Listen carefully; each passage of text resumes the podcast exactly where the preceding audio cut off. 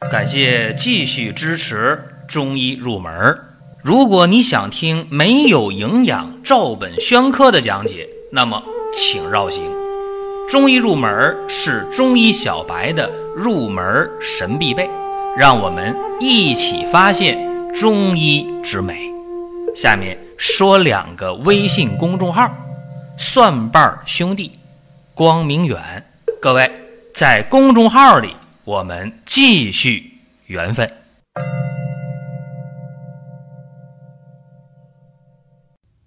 今天和大家聊聊蒲公英。说到蒲公英啊，大家说这个太熟悉了啊。春天的时候，这蒲公英啊，好多人把它呢当做一个特别应季的野菜啊，吃这蒲公英。小朋友也喜欢呢。蒲公英一开完花之后了，毛茸茸的，一吹，哎，飞走了。在我小的时候，课本上也学过这个课文，里边还讲到啊，植物妈妈的这个伟大啊。说用降落伞就能把这个种子啊送到很远的地方，等等等等，这是大家对蒲公英的基本了解。其实蒲公英啊入药、清热解毒的力量是挺强大的啊，清热解毒、消肿散结、利湿通淋，还有一定的明目的作用啊，对眼睛也挺好的，清肝明目。最近这几年呢，蒲公英这味药就特别火，火在哪儿呢？大家有意无意的就愿用蒲公英去泡点水去喝，说这能去火。这个事情对不对呢？分怎么看啊？就是有些问题用蒲公英呃去泡水可以，那有些情况就不可以。说今天呢？在音频当中和大家简单聊一下，也有人问啊，说那蒲公英买一罐三十块钱、四十块钱，还有那小罐的十几二十块，我能不能喝？其实蒲公英入药啊，它是用蒲公英这个根儿啊入的药，根茎入的药。那么蒲公英这个药，除了传统意义上我们讲的说归肝经和胃经，清热解毒、消肿散结、利湿通淋、清肝明目。另外，现代药理研究啊，这蒲公英还有抗肿瘤，还有提高免疫力的作用。所以从这个角度看，好像说大家，呃，用一点挺好，其实不是的。这个火呀，大家说上火，这个火，如果是实火的话，可以；但如果是虚火呢，你就不行呗，对吧？你比方说有胃火，有胃热了。是吧？或者说有肝火了，这可以用蒲公英。如果说你肾阴虚有虚热呢，手脚心热、心口窝热，这是实火吗？虚火，虚火用它行吗？肯定不行啊，对不对？所以简单举一个例子啊。那么今天呢，我想讲这蒲公英呢，呃，不去讲它怎么治疗什么结膜炎呐，什么眼睛红啊。哎，说它治疗什么乳腺炎呐？治疗这个皮肤啊肿痛啊，啊起这个疮疡肿毒。今天不讲这些，啊，今天给大家讲几个大家不了解的地方。说蒲公英能干嘛？第一个，我想说一下，蒲公英对于更年期综合症有一定的效果。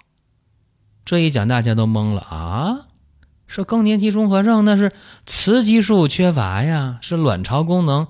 急剧衰退，雌激素急剧减少，然后出现的问题啊，出现了心烦易怒、潮热盗汗啊，出现了这种脾气古怪啊，出现了月经紊乱，一下子感觉老了好几岁啊，更年期综合症。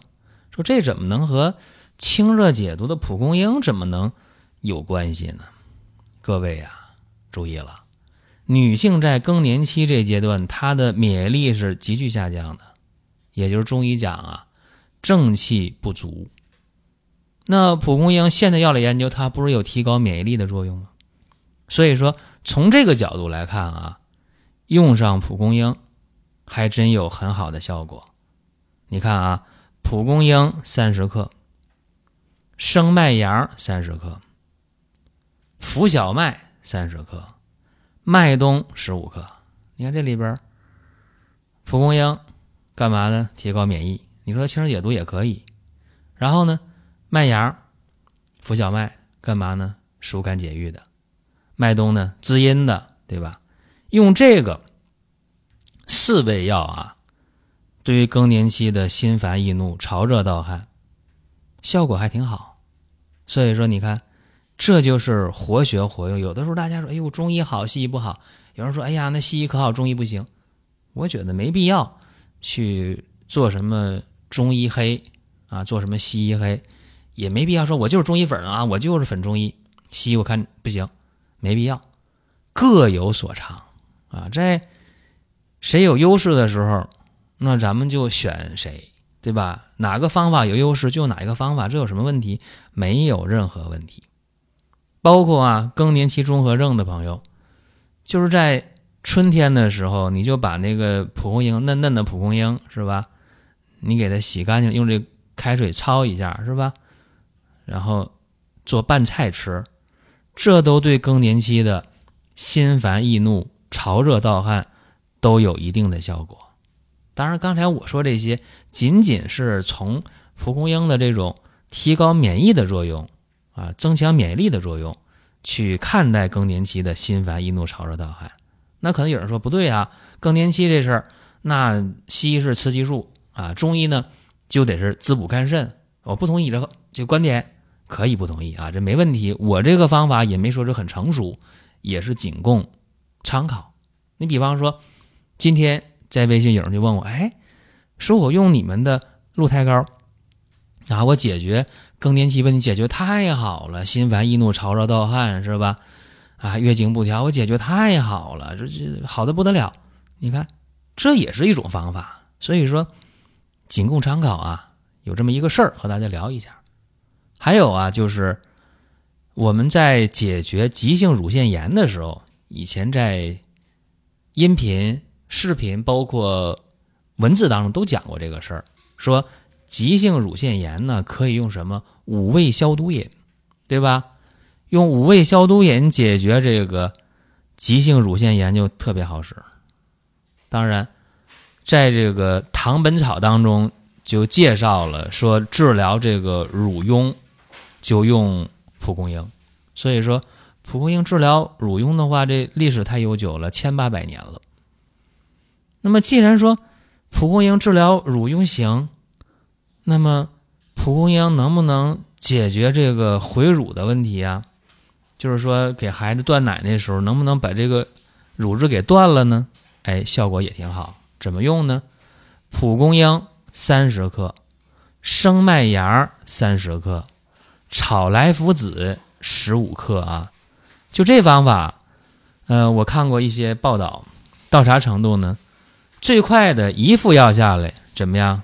断乳了，怎么样？没事了，乳汁不分泌了。乳汁特别多那种啊，有三副药也好了。所以你看看，有的时候逆向思维是吧？说既然蒲公英清热解毒作用非常好，消肿散结。对急性乳腺炎行，那么它可不可以解决回乳问题呢？断奶的时候能不能用呢？一用还真就挺好，所以又和大家分享这蒲公英的第二个用法。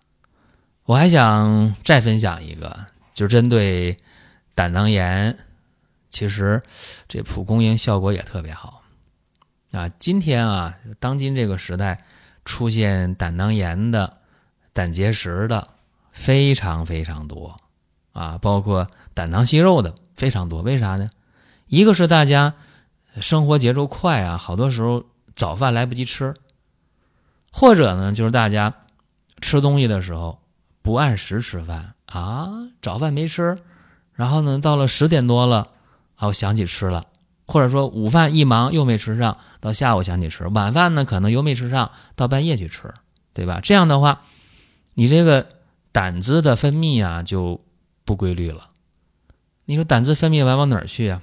胆汁产生了没地方去是吧？